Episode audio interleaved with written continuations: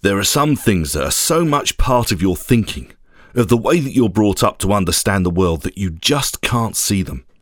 They're so ingrained and so accepted that to even be aware of them, let alone confront and correct them, takes a major intervention.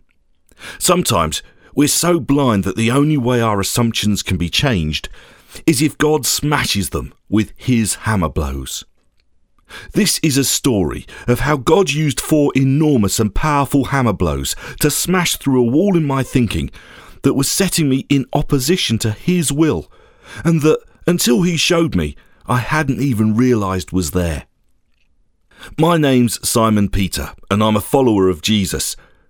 These days I'm called an apostle, as before he returned to heaven, Jesus made me one of the leaders of his new church, a new church that he established in Jerusalem on the day of Pentecost, when, with power from heaven, he sent the Holy Spirit upon us, his followers, and we were filled with the Holy Spirit and spoke of the glory of God in languages we'd never learnt. And on that day, Jesus started to fulfill what he'd promised us before he returned to heaven. He told us to stay in Jerusalem until we received power when the Holy Spirit came upon us. And he promised that once that had happened, we would be his witnesses, firstly in Jerusalem, then to the surrounding areas of Judea and Samaria, and finally to the ends of the earth. Well, when the Holy Spirit came upon us and we started to praise God in different languages, people ran up to see what was happening. And I was the one who stood up and explained it to them, and God blessed my words, because on that day, another 3,000 people believed in Jesus, and the church was born. Since then, as Jesus had said, we'd told pretty much everyone in Jerusalem about him, and much to my surprise, we'd even seen Samaritans come to Jesus. And they weren't really proper Jews at all, but people from other nations who'd been exiled to Israel a long time ago and who didn't want to leave. But God, in His mercy, accepted even them, because He also allowed them to receive the Holy Spirit and join the church. So, I hear you ask, what was this problem that I needed four hammer blows from God to deal with? Well, let me give you a clue. Jesus was a Jew. We, his followers, the first disciples, including the 3,000 I mentioned earlier, were all Jews. The scriptures were given to the Jews. Even the Samaritans lived in Israel, and they did kind of worship God, albeit rather poorly. You got it yet? When Jesus told us that we'd be his witnesses in Jerusalem and to the ends of the earth, we simply assumed that, as God's chosen people, all these things God had done for us through Jesus were to be exclusively for Jews who were scattered all around the world. Our whole culture was set up to be exclusive to God, to keep away from anyone who wasn't a Jew. We call them Gentiles, and to see them as rejected by God. I know that the Bible had talked about Gentiles being blessed at some point, but we just assumed that for the Gentiles to be blessed, they'd have to become Jews themselves. It simply didn't occur to us to think any differently. And if the thought had entered my mind that Gentiles could know God without becoming Jews, I would have thought myself a complete idiot, as would every other Jew. This view of the Gentiles was so deeply rooted in our culture, upbringing, and heritage that only a mighty work of God, the hammer blows of God, could open my eyes to how wrong I was and change me. So, what were these hammer blows? Well, for me, it all started when I was by the sea in Joppa and was sitting on the flat roof of the house I was staying in and started to feel hungry. While a meal was being prepared, the first hammer blow struck, but I'll be honest, it wasn't obvious at first what was happening, because while I was waiting, my mind wandered and I fell into a trance. And while in that trance, I had a vision from the Lord, and to be frank, I had no idea what it meant. What I saw was something that looked like a large sheet being lowered down by its four corners from heaven, right in front of me. And when I looked inside, I saw all kinds of animals, birds, and reptiles. There were the kind of creatures the Jewish law said it was okay to eat, together with the kind of creatures the Jewish law said it wasn't. Anyway, as I was looking at them, a voice spoke from heaven. Peter, it said, get up, kill, and eat. I was staggered. The voice was telling me to eat things that weren't clean, things I'd spent my whole life avoiding in my attempt to please God. Almost without thinking, I replied, Surely not, Lord. The whole of my life I've never let anything unclean enter my mouth. Then the voice spoke a second time. Don't call anything unclean that God has made clean. Now, uh, this happened three times, and as you may know, I have history with the Lord and things happening in threes. The three times I denied I knew him, and the three times he'd asked me if I loved him. So to me, three meant pay attention. Not only that, but I'd found myself saying something I'd said in the past, which had led to trouble because it proved I wasn't on God's wavelength. I'd said, Surely not, Lord, and I'd said that to Jesus when he told me he was going to suffer and die. And then he turned to me and said, Get behind me, Satan. You don't have the things of God in mind. And when Jesus had wanted to wash my feet that night before he was crucified, I'd said, Surely not, Lord. And he'd said, If I don't wash you, Peter, then you have no part in me. So that had set alarm bells ringing in my head. Three times God had spoken, and I'd said, Surely not. Something big was happening. I wasn't on God's wavelength. I had to adjust in some way and change my thinking. But as I said before, I had no idea what it was. That was hammer blow number one.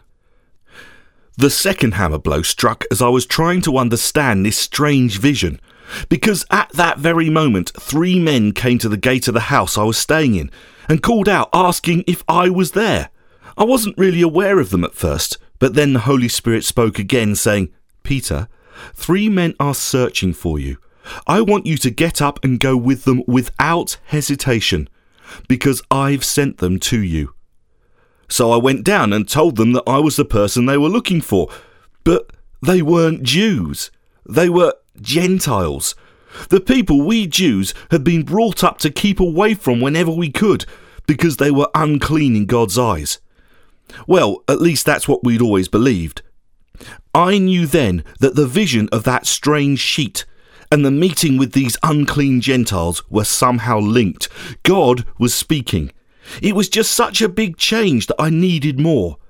Thankfully, God had another two hammer blows ready to smash my thinking and get me on His wavelength and help me understand what He was saying and doing.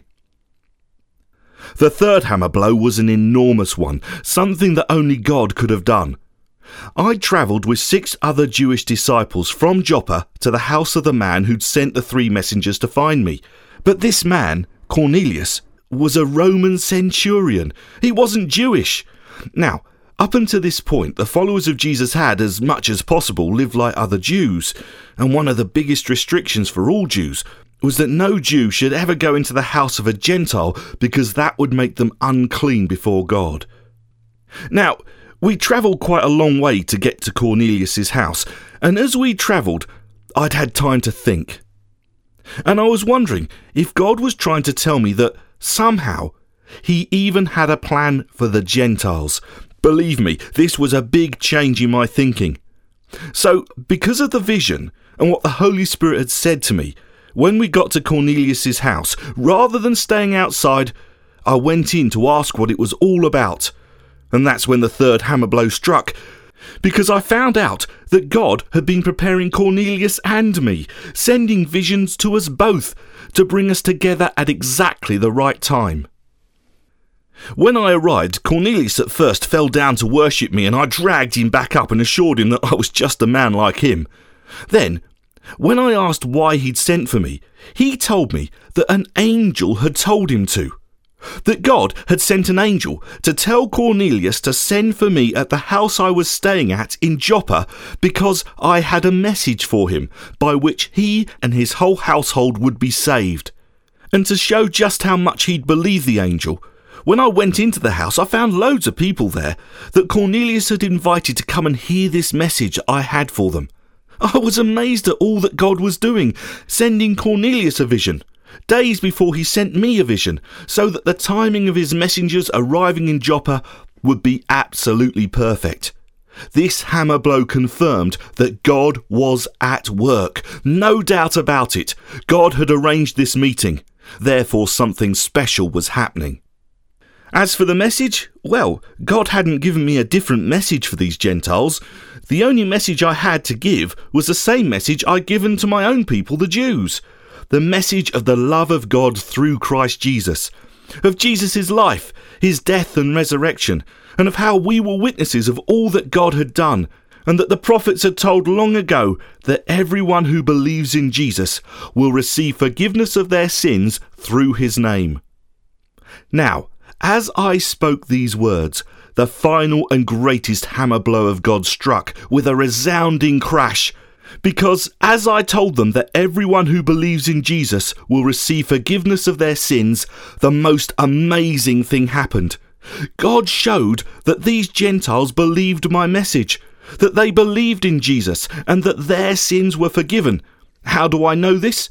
Because the Holy Spirit fell upon the Gentiles in exactly the same way he fell upon us that first Pentecost. Suddenly, the Gentiles were praising God and extolling his wonders in languages they'd never learnt. We were totally blown away. The impossible had happened. Gentiles, the rejected ones, the outcasts, had received the Holy Spirit in exactly the same way as us, showing that they were accepted by God in exactly the same way we were, through believing in Jesus. As I saw this, I was struck by what Jesus had told us. He'd said, John baptized people with water, but you will baptize them with the Holy Spirit.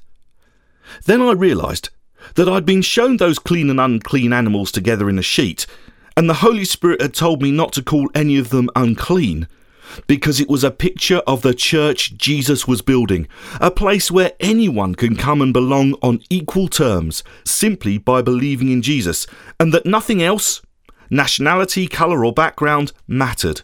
Only Jesus. So, seeing that God had now set aside the distinction between Jews and Gentiles by giving us both the same gift of the Holy Spirit, I realised that God was joining these Gentiles into his church with us. And that meant they needed to be baptized with water to show they belonged. So I turned to the six Jews who'd come with me and said, Now that we've seen what God has done, how can we withhold water baptism from these people who've received the Holy Spirit in exactly the same way we have? And I ordered them to baptize these Gentile believers in the name of Jesus Christ. The hammer blows had fallen, shattering my prejudice and showing that God had no favourites, and that everyone who believes in the name of Jesus, no matter who they are, where they're from, or what their background, all receive forgiveness through his name and belong, on equal terms with everyone else, to the family of God.